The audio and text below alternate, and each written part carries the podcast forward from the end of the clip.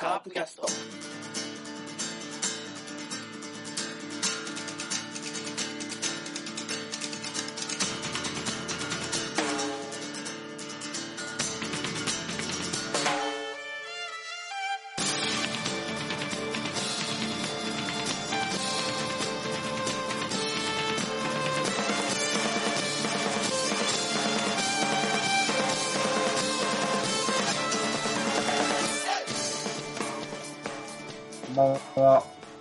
キャストです。えー、暗いですね、今日も。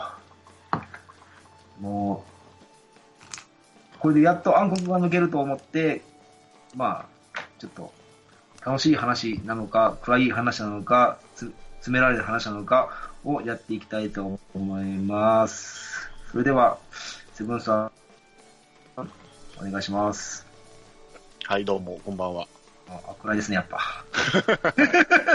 明るい要素ねえからな。ないですかね。うん。はい。なんか気出しありますか？なんか良かったこととか。そうですね。えーんないですね。まあ、高橋宏樹が頑張ってくれるということですかね。あそうですね。はい。ははい。い。でも次の人はやっぱ明るいことを言ってくれると思うんですけどね。期待しますか？じゃあ、セブンさんどうぞ。また俺？あ、ちょっとね、ごめん。ラロッカさん、ごめんなさい。いや、そそういうボケかなと思った。ラロッカさん、聞こえてますか？どうも、こんばんは。すごいな。暗転暗転の声やな。いやいや、あの、ねえ、ここは、あの、ん？またすごいことになってますけど、えっと、僕の、なんですけど、あの、交流戦予想ではね、4勝2敗のはずだったんですよね、ここは。まあでも、ほぼほぼ、ラロッカさんの法廷内の、そう？のがないですか？まあでもね、ああの、はい本当にたらればを言い言い出したら、ここは5勝1敗でいけた試合ではあるんでね、全部。まあその辺を見ていけたらいいかなと思います。ああ、そういうのがあるんですね。わかりました。で、今日はあの、特別ゲストがおるということで、マークさんです。お願いします。お願いします。1イニング3塁打4本おめでとうございます。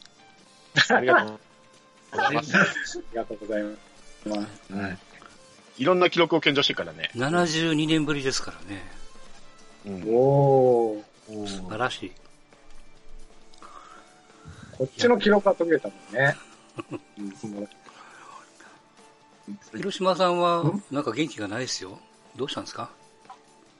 明るく行きましょうよ、交流戦ね。あ楽しい楽しいね交流戦だったんで。やっとあと1試合と。うん。うん。よし。それじゃあ、頑張って、始めていきましょうん、う。はい、お願いします。お願いします。はい。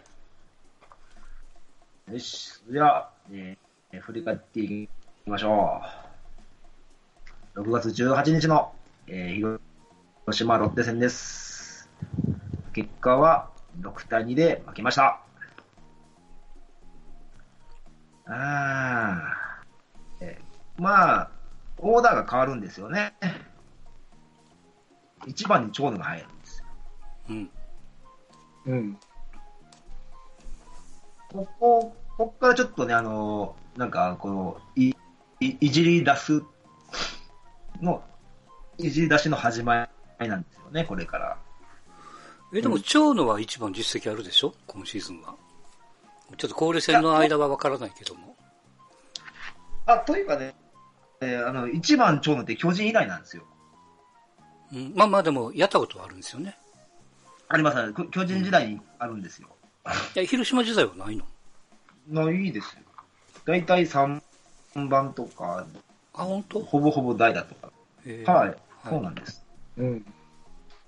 まあでもこの試合はね、あ、ごめんなさい。あうん。いじってないですよ、だから。ただ、センターの野間を長野に入れ替えただけだから、うん。いじってるとは言わないんじゃないですかね。うん。ただ、まあ、野間の調子が悪いんで、まあ困った時の長野様とあいう感じなんじゃないかな。なるほど。ーはいはいはい。うん。うん。で、だから、うん、そうなんですよ。そう。ですよ。うん。で、またこれがね、またばらばらつきがあるというか、なんか、全く機能しなかったという。で、あああんだけ、ね、押してた馬が下がるというね。これについてどう思います？僕は、アローカさんは？はい。ああの、下げる必要ないなと思って見てましたけどね。だから、はいはいこ。このシーズンは、まあ、とにかくうん新しい打順を定着させるのが、まあ、先決なのかなと思ってるんで、はいはい。まあ、野間、菊池、バティスタ、鈴木、西川、相沢、で、サード、田中っていう順番でいいんじゃないかとは思ってたんで、まあ、でもちょっと監督としては、ちょっと、ちょっとじれちゃったから、長野使い出したのかなっていう感じかなと、この試合では思ってましたけど。これ、どっちなんですかね、監督なのか、東出コーチなの、どっちかが、ああの、やっぱ、限界来たのかなっていうのを考えたことあります？野間をね、まずね、うんあの、控えにするとね、うん。あの、ダイソーが3人ぐらいになっちゃうんで、ダイソー要員ね。はいはいまあ、守備方もダイソー要員が3人になっちゃうんで、とにかくバランスは悪いんですよ。うんだから、もう本当にはっきりと、長の一番にしばらく据える気持ちがあるんならば、まあいいんだけど、うん。まあ、ない状況で変えるのは、まあ、ちょっと僕は反省で賛成できないかなっていうことかな。わかりました。うん。じゃあ、その意見を踏まえて、ンさん、ちょっと、あります。そうっすね。まあ、わかん。ないですけど、まあ、調子悪かったのは調子悪かったですよね。うん。だから、まあ、早めに変えたん。じゃないですかね。調子上がる。まあ、どう、どう言ったらいいのかな。その、うん。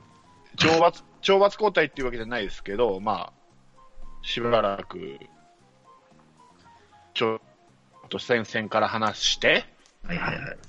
っていう意味なのかなと思って、ちょっとわかんないですね、ここななぜ急には外したのか、まあ、外すことには別によく問題ないと思うんですよ、結果が出てなければ。そうなんかだけ、ど、オープン戦を見てるような感じですよね、これね。うん、その前の週の12日の日ハム戦から長の一番ですよ。ああ、そうか。うん、だから長野が一番はこの日で5試合目。あ、前の週からそうか。うん。うん。まあ、だからその週から僕思ってたんだけど、うんごめんなさい。だから、もう本当に長野に切り替えるんであれば、多分、曽根か上本か野間は一人ど二軍に落としてるはずなんで、うん。あの、監督としてはまあ、変える気ないんだなと僕は思ってたんでね。いどっちにしろ。だったらもう、とにかく一番野間で行くならば、調子悪かろうがなんだろうが、塁に出るようなことを考えながらやってほしい選手なんで、今年は置いといてもいいんじゃないかなとは、僕はね、思ってるんですけどね。うん。あとさっきにちょっと付け加えると、はいはい。前の週は DH の週なんで、まあ、それもあって、あ、そうかまあ、。長野を受けたんでしょうね。まあ、ただ、DH 18日からの週は、えー、これピッチャーが9番に入るんで、うんうん。DH なしだと長野は初めてなのかな。そういう意味からすあ、るとね。そううんそうですね。そうだそうだ。うんこれ、多分、その、そのまあ、DH だとか、そういうの全く考えてない、ない、ないようなオーダーなんですよね、これから先がね。うん、まあもちろんその通常のセリーグの球場なんて松田でやるから、単純にあの、まあままあ、外外野から見ると、えーその前の週から長野一番で置いてるんで、うん。えーんまあちょっとバカ打たれをした14日の楽天戦以外は、比較的、まあ僅差のゲームなんでね、うん、まあその流れを受けて、18日も当然長野一番使うっていうのは、すごくわかりますよ。ただその、えー残した長野が出ることによって残る野間と他の選手との兼ね合いはちょっと僕はわかんないですけども、そう。うん。全然普通、自然ですよね。この流れでいくと、あ、巨人うん自然は自然です。うん鈴木誠也、西川。うん。だから、長野が、えー、奥置かないっていうのは、まあ、結果だけ見ると、こう、負けてるからどうこうっていうのは言えちゃうかもわかんないけども、始まる前の長野を捨てるっていうのは、これも全然普通のことだと思いますけどもね。そうですね。まあね、一応、首位打者とか、まあ、一番経験者とか、まあ、実績がある選手なんですよ。だから、うん。まあここでいい、いいはずなんですよ。うん。うん。けど、まあ、次の試合に行きます。あ、そうね。だから今週はその、うん一番の変遷がですよね。うん。あの結構もも問題というか、はいにはなるかなとは思いますね。うん。もうここはね、もうね、言ってもしゃあない。もう次の、次の日に行った方がいいです。うん。はい。うんはいで、ここで次のね、次のロッテ戦、13、19日の。うん。で、ここでまたね、ガラッと変わるんですよ。ガラッというか、その打順が変わるんですよ。で、メンバーもちょっと変わって、1番田中康介になるんですよ。うん。で、あとはもう入れ、あのまあ、入れ替えですね。で、ここで、たなあの高橋宏樹が上がってきて、即センターと、になるんですよね。うんだ昨日長野だった1番に田中康介を持ってきて、あとは菊池、バティスタ、聖也、西川、相澤、阿部までは一緒で、うん8番打者にセンターに、え2軍から上がってきた高橋宏樹を持ってきたと。うん。はい、そうです。はい。で、ここで、あの、長軍のを外して、野間も使わないで、2軍からのひろきを上げるという、なんか、今更というのが、おそういうの、そういうのは、あの、どう求めてたんじゃないんですか？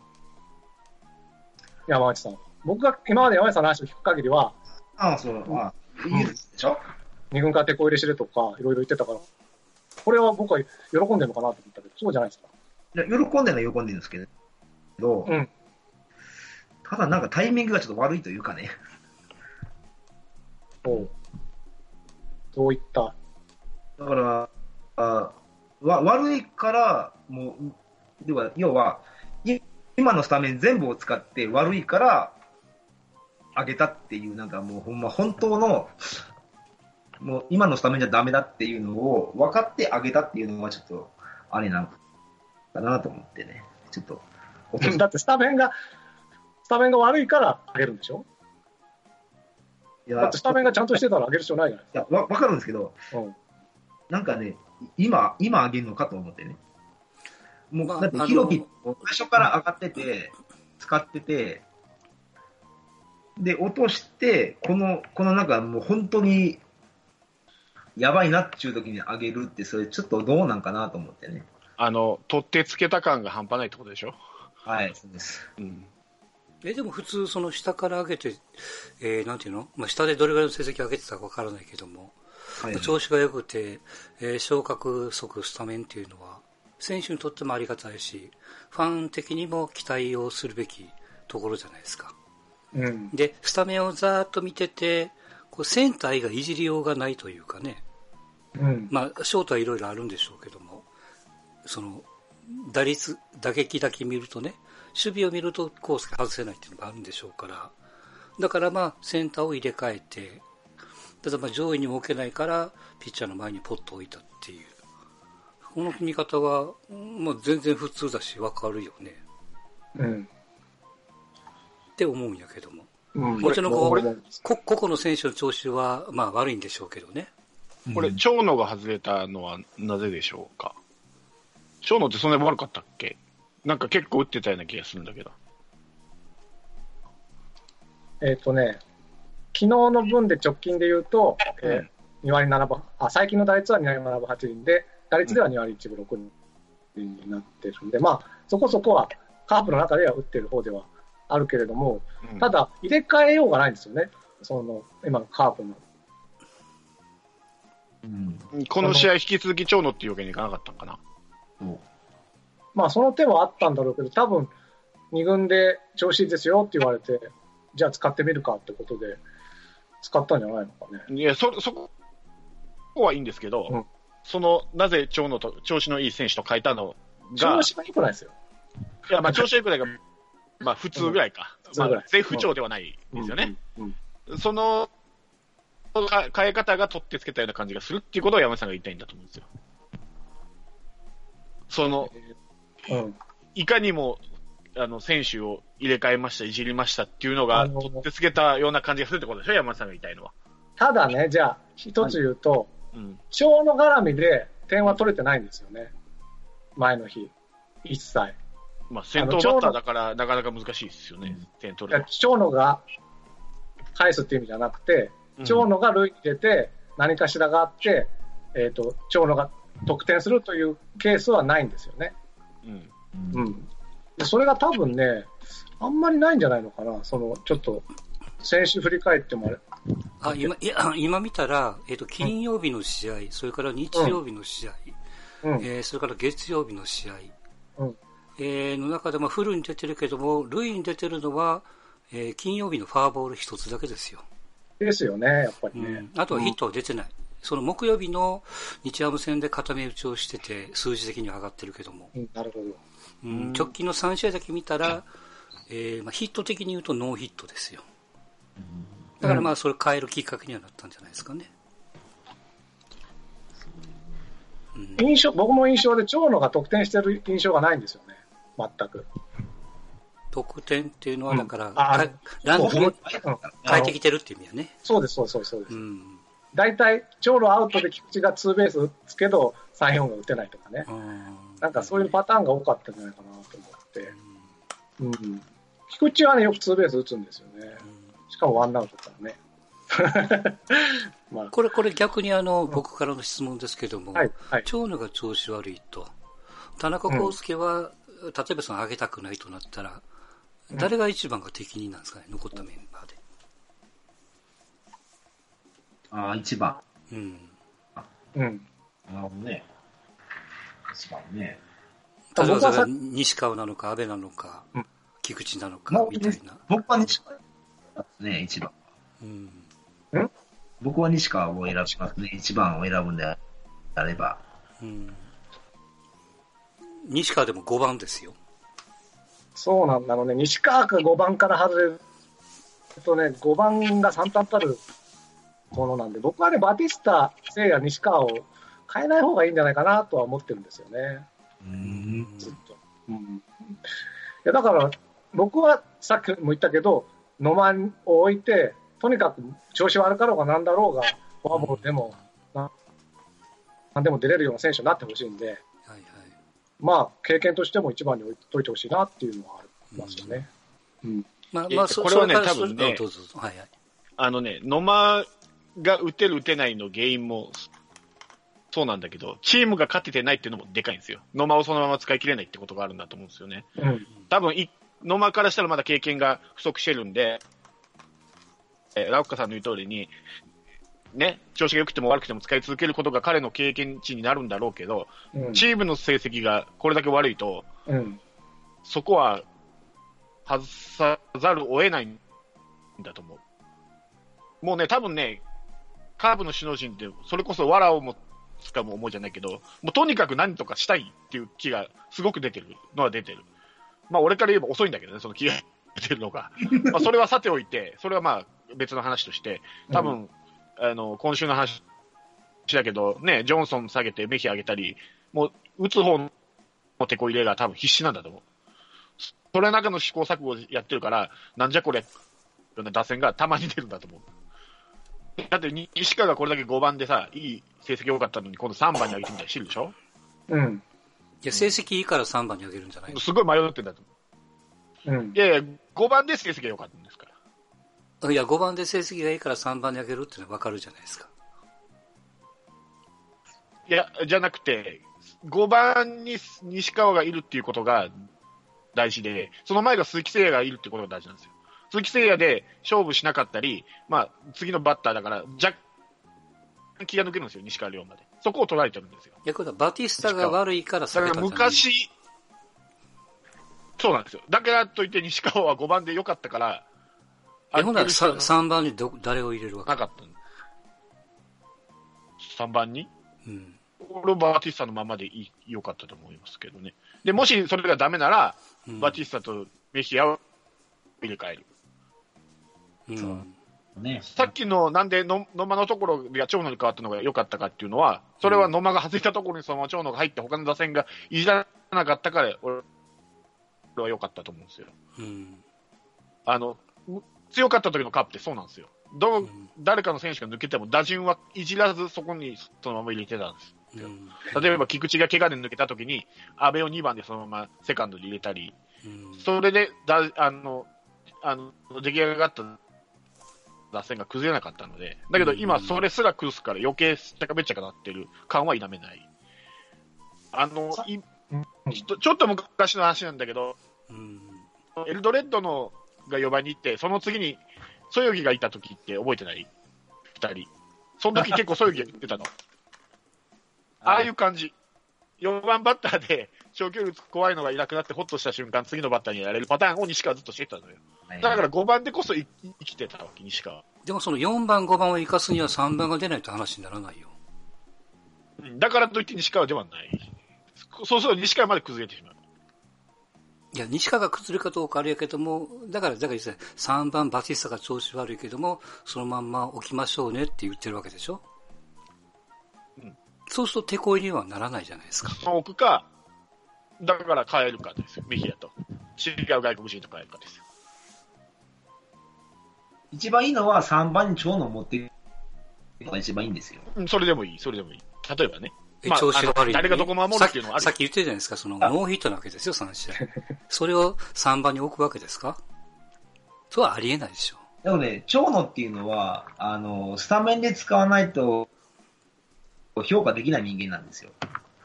代打でとか、そんなんで評価できるセンスじゃないと思う。いや、だからそのスタメンで3試合ヒットが出てないから外されたわけでしょ、うん、うん、まあまあ、そのはい。で、それでスタメンでしか評価ができなくて、1番で調子悪いのに3番に開けるバカがどこにいるんですか？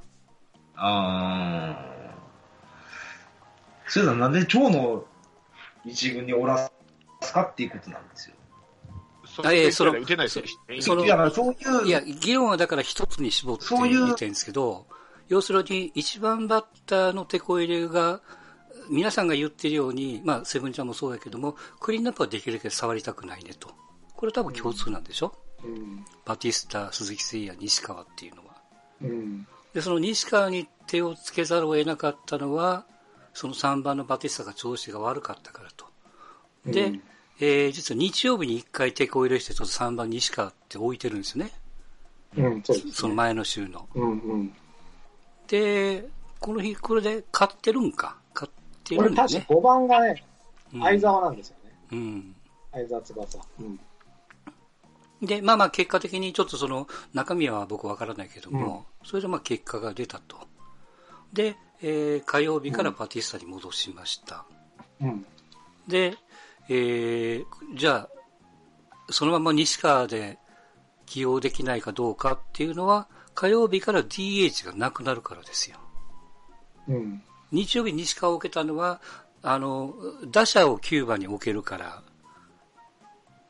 まあ、こ、ここの日はなんか石か石原がキャッチャーで9番に入ってるけども、まあ、その絡みで西川を置けるんであって、いや、うんその9番にピッチャーを入れないといけない、純粋に8人野手っていう打線に組むと、基本的にやっぱり、この結果だけを見てると、バティスタ3番、4番鈴木誠也、5番西川と、うん。これは動かしようがないねっていうのは、このカースイのスタメン見てもわかりますよ。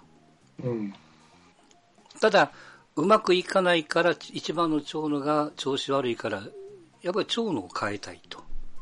でも、うんベンチの手としては、でも、野間でもないよなっていうことだからうんうん、高橋宏樹を引っ張ってきたと。うん。高橋宏樹一番に置ける器じゃないと判断したわけでしょうね、多分ね。ね。力的に。うん。うんだから下げざるを得ない。じゃあ一番の適任者誰かへの西川とか、えー相沢とか安倍とかもう動かしたくないから、最終的には田中康介を一番に持ってったと。うん。うん。だから、すごく気持ちはわかる打線は打線なんですよね。うん、そうです正ね。解ですね。うんそその時点でそれを、試合の時にそれ多分、ベンチはそう思ってたはずですね。ううんん。で、まあ、ここも、ここまでは僕、だから高橋宏樹のここまではすごくわかるんですよ。他球団ファンからしても。うんうんううんん。で、そうか。で、次か。で、問題はこの次なんですよ。僕がわかんないのはどう考えても。じゃあ行きましょう。次のはい。20日の試合。うん。はい。7対6で、敗れました。うんあ、勝った勝ったね。もう、もう 負け癖がつきすぎてるの。これ、勝ったのが、まあ、問勝っ題。たんだけど、なんか負けたような試合ですけどね。うん。うん。うんえはいはい。はい。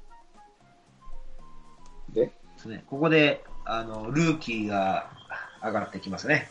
はい。はい。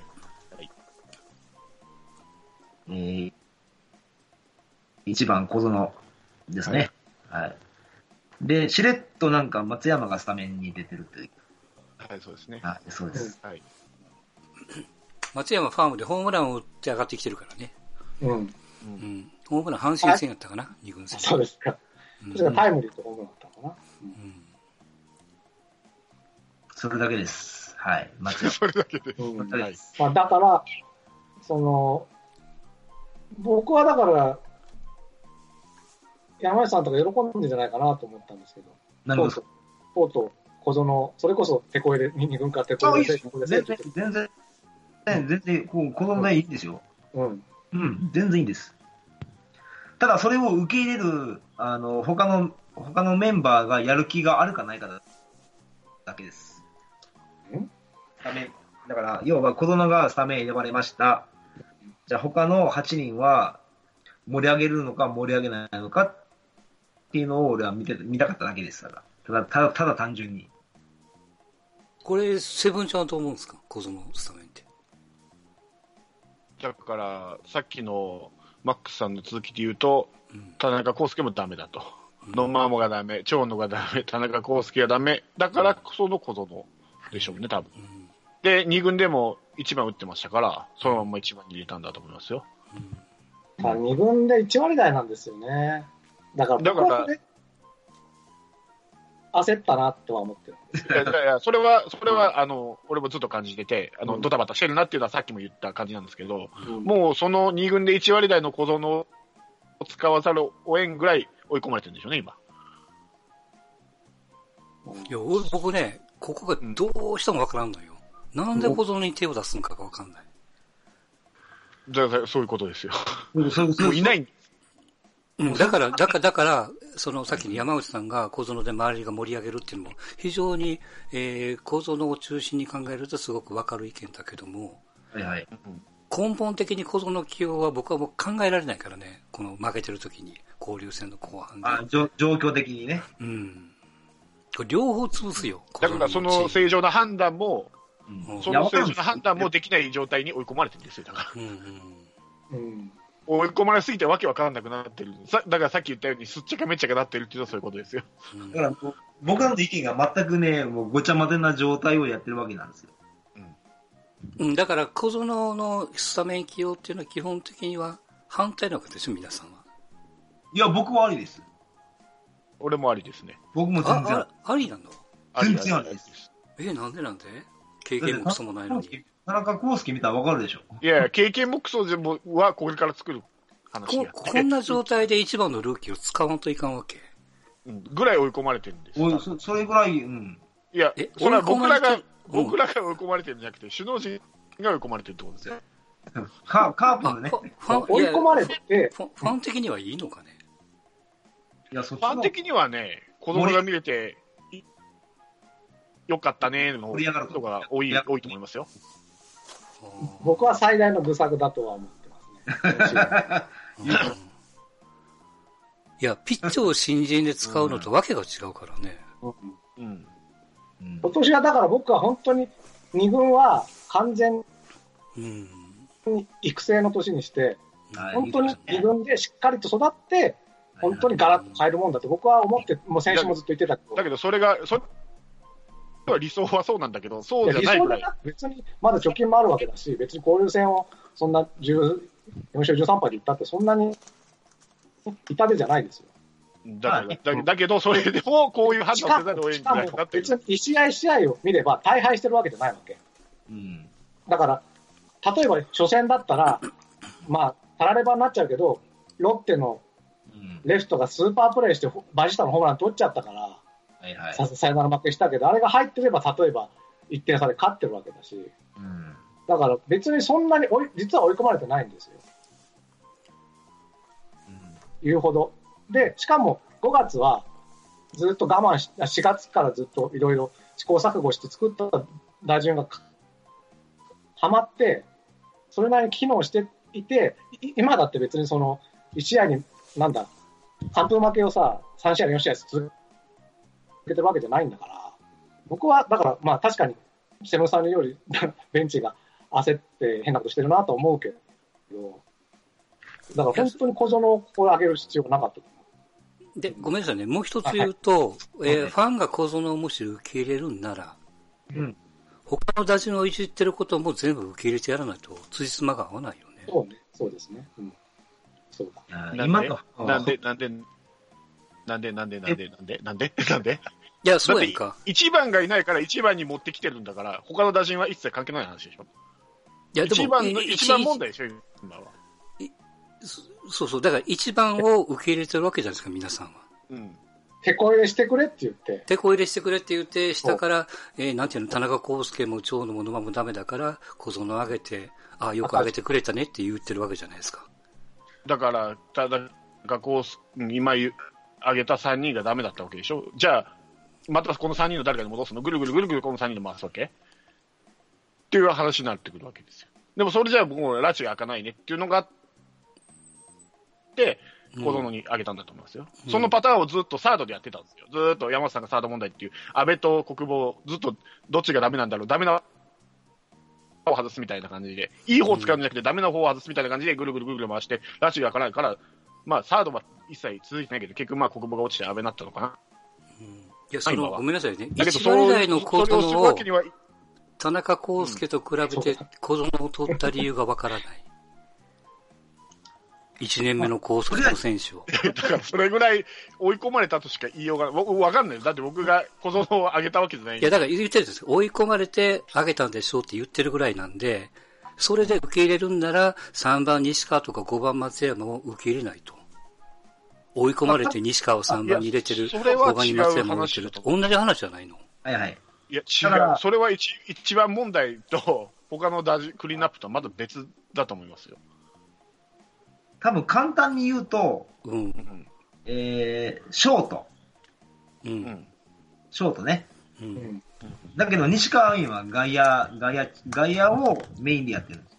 ねうん。で、で、田中康介。で、で、曽根、曽根海と、えー、上本隆。この3人が内野、まあ、セカンド、ショートを争うわけじゃないですか。で、この3人で、うん。誰をメインで使うたら、この3人じゃなくなったんで、じゃあ誰使うたら、そあの、小園になったんですよ。たただ、たただ単純にそれだけですよ。まあ、ショートだっていうのが大きいよね。田中康介の代わりっていう。一番っていう問題もあるけど、ショートっていう問題もあるわね。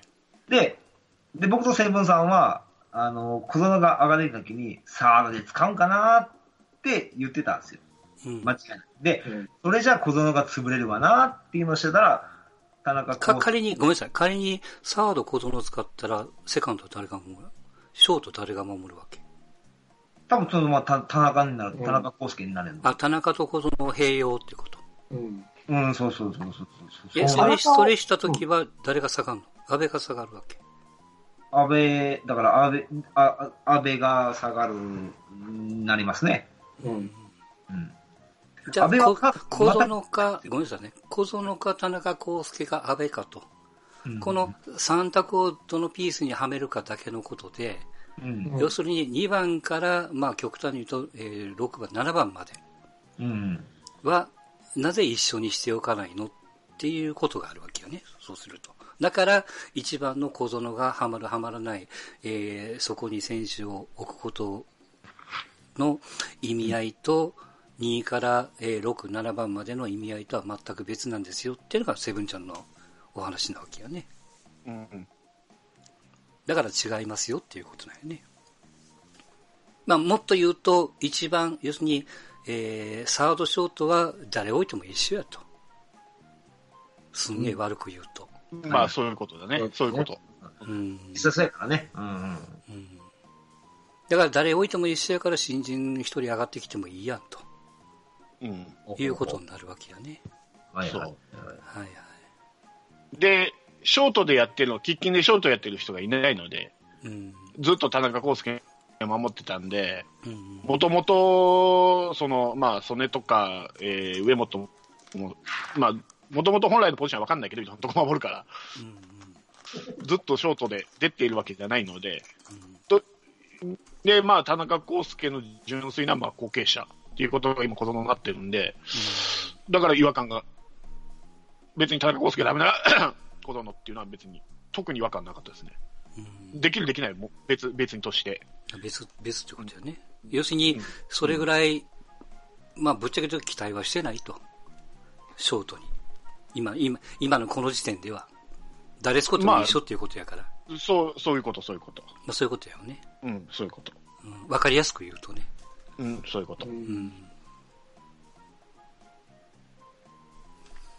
なるほどな。まあ、まあ、うん。この小園、菊池、西川、す鈴木誠也、松山、バティスタ、相澤っていう打順は、まあ言ってみりゃ、田木君丸みたいな感じで、とにかく足の速いやつで 1, 1から3は塁をにぎわせと。で、4、5、6、7でガーンと打つやつをまとめて、うんまあどっかでホームラン出りゃいいかなっていうような打線ですよね。うん、だから、つながまあ、1、2、3のつながりは求めるけど、4から7のつながりは求めないとバティスタがとにかくうん調子が、お調子を落としてるから。そうですね。まあ、それが一番大きいかな。うん。ずーっとノーヒットやもんね。あとはまあ、鈴木誠也が実はものすごく調子悪いんですけどね。うん、まあ、まあ、それでも、鈴木誠也は外せない動かせない四番でしょあのそれは動かせないけどね。うんまあ、もしこの木の打順であるとしたら、俺、なぜ松山を5番にいたんだろうと。うん相沢でもよかったんじゃないかなってい。や、そもそもなぜ松山を挙げたと言いた？い。いや、まあまあ、2軍で、まあ、100歩譲って2軍で調子良かって、起用して使いたかったっていうのがあっても、まずは7番に入れて様子見て、調子良ければ次の試合からまあ5番でもいいかなと思うんだけど、ここでまたいきなり5番に使っちゃうってところがよくわからん。クリーンアップっていうその攻撃の要に。しかも 2, 打席目で変えるっていうね。あ、3打席目。それ投手の関係はないですか？右左とか。それはあるでしょうね。これ左右左右でいってるから。なら途中で変えるとか関係ないよね。まあ、それが最初はうまくいくと思ってるけど、うまくいかなかったけど変えたんでしょうね、多分。思うようにいかいかなかったんでしょうね。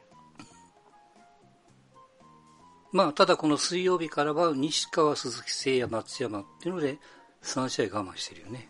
う。うんん。まあまあ、もっと言ったら1番から5番までは固定したと。うんこの後ね。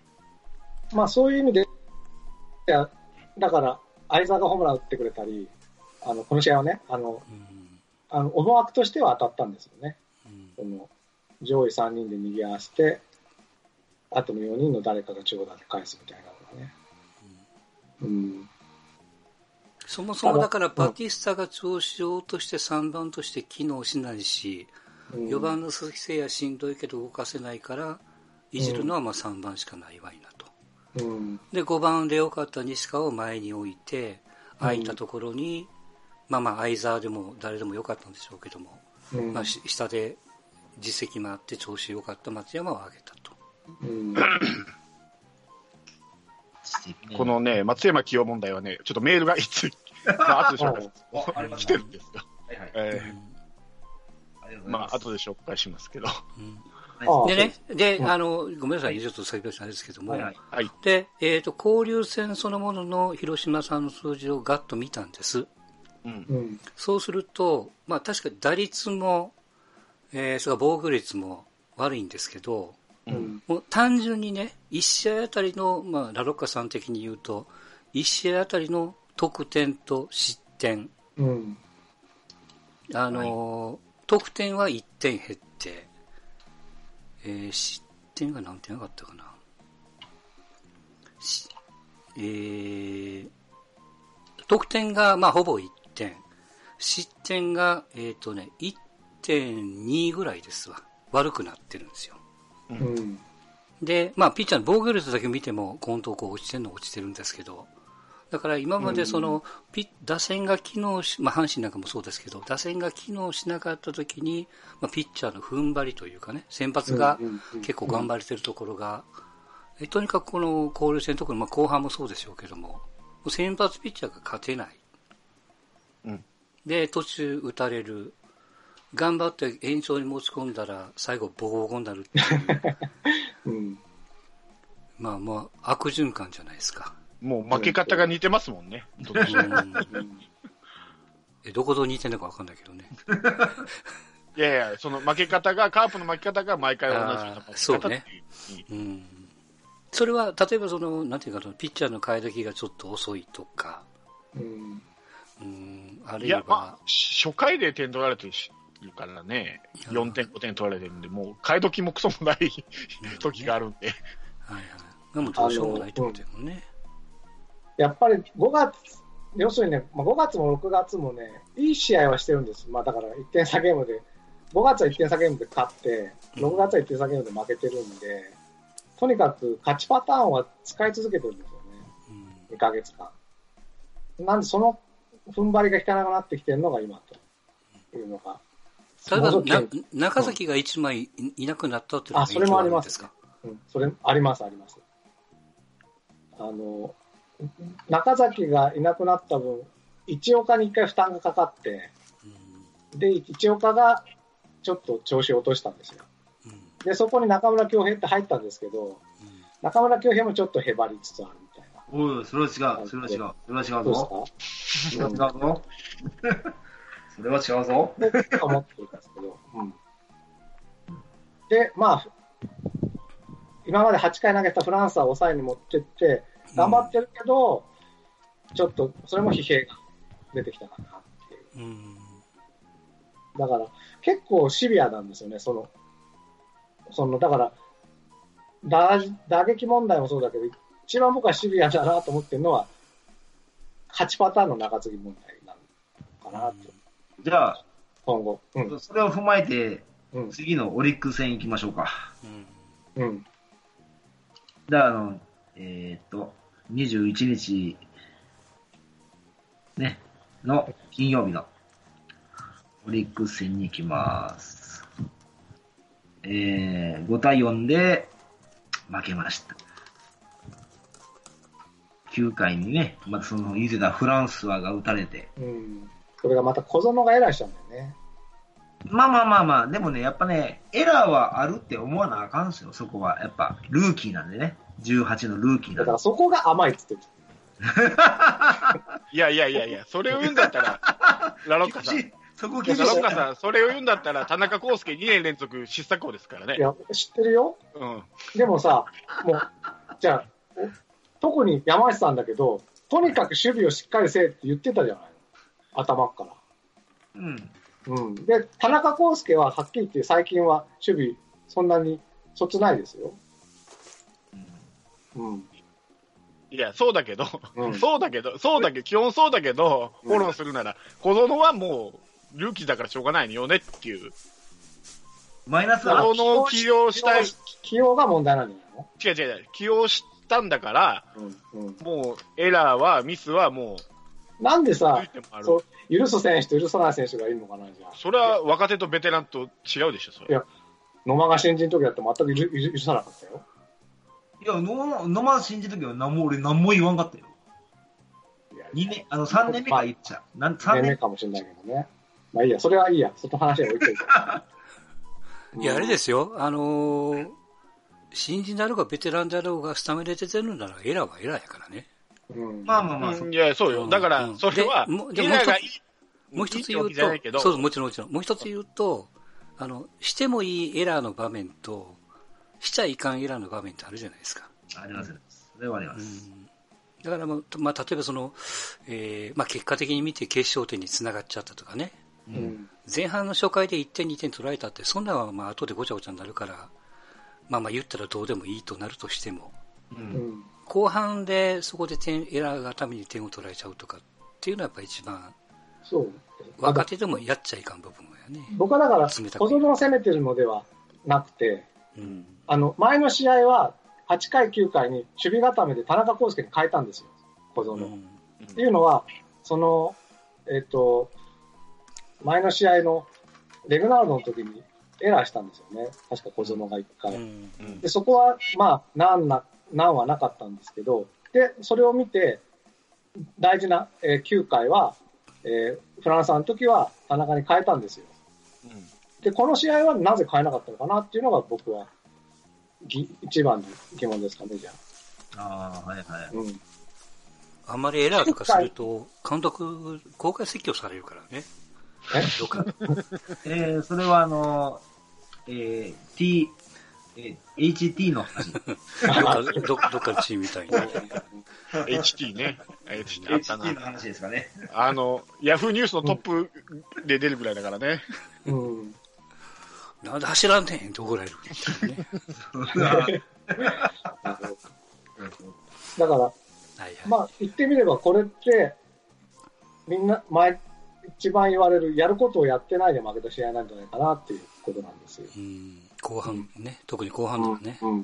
で、明らかに小園はミスは出てたからね。まあね。うん。もったいないね。だからその手を出せた部分にこう出さなかったっていう。うん。まあそれは兼ね合いが難しいのはわかるんですよ。うん流れがあったり、うんえーはあるけども、まあでもそこは、ね、交流戦調子の落としてる広島なんで、もし勝ちを本当に本気で拾いに行くんなら、うん。そこはやっぱりその安全に安全をこう重ねてそうなんですよ。変えるべきだったかなっていう気はするよね。二塁に送るために野間をダイソーに出すくせになぜ9回の大事なところでショートを変えなかったのかっていうのはやっぱり僕はそこはちぐはぐだなとは思ってるんですようね。ん、なるほどね。うん。顔磨い磨いたかと。わざわざ言わんといかんかみたいな。そうそうそうそうそう。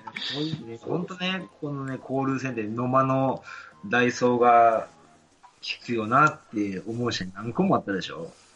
うんあのね、それで言うとそう、そうなんだけど、その、ラロッカさんの言う、その、今、はそうダイソーがすごい重なるって言ってたじゃん。うん。はい。で、ので、野間をダイソーっていうか、まあ、スタメンを外すとなると、うんまあ、曽根か上本どっちかいらないって話でしょ？ラロッカさんが言ってそうそうそう。俺、それ分かるなと思思ったのが、うん。この、ピッチャーの代、えーピッチャーのとこ代打出すじゃん？うん。で、1割台のバッターに1割台の代打を出すわけよ。これって。代打の意味あんのっていう状態を、ちょっと俺、一回、え、どの試合か見て、うん。ピッチャーで代打で、曽根っていうのを見て、これあれです1よね割のピッチャーに1割の代打かと思って、そうするんだったら、野間を控えるんだったら、1人どっちか落として、打てる、例えばまあ、内野だったら分からないけど、例えば、えーパッと出るんだったら、例えば下鶴とかね、うん。うん、ちょっと大きいの打てる、だ率は低いかもしれないけど、大きいの打てる選手を上げる方がいいのかなと思って、特に今、野間をスタメンで使う気ないならなおさら。うん。うんまあ、あの、言うときピッチャーの1割台っていう1割っていう数字は、まあ当てにはないらや、ないそうだよ、そうだよ、そうだよ。そうですけど、まあ、た、単純にね、が、が画面、絵面の話で、あ簡単1割の代打が1割かっていう。うんまあ、カープって、ほら、特に代打率が一番低いわけだから、うん。そうね。うん、まあ、低いくせに交流戦の代打率もさ低かったからね。うん、まあ、曽根と上本が代打ですとか言って言われても、それは打てんわなって当たり前のように。しかもね、ベンチとスタメンが簡単に入れ替わるうん。状態やからね。うん。誰、まあ、そそれを言うとちょっと阪神話で申し訳ないけども、阪神の一番の近本っていうのは、しばらく打率が見かけ上2割7、8分あったけども、今4割でしょ？いい一定の期間はあれよ、えっ、と、1割切ってたからね。あーうん。3試合、4試合でヒットが1本みたいな。うん。そんな感じでも1番をずっと使い続けてたんで、うん。結果的に僕らがよく言ってるのは、阪神っていうのはワンアウトを相手に上げてから始まると。うちと一緒やん。うんいや、いや、うちは2アウトがやから。いや、だって菊池が打つんだから、ほら。一番がアウトだだってからそうそ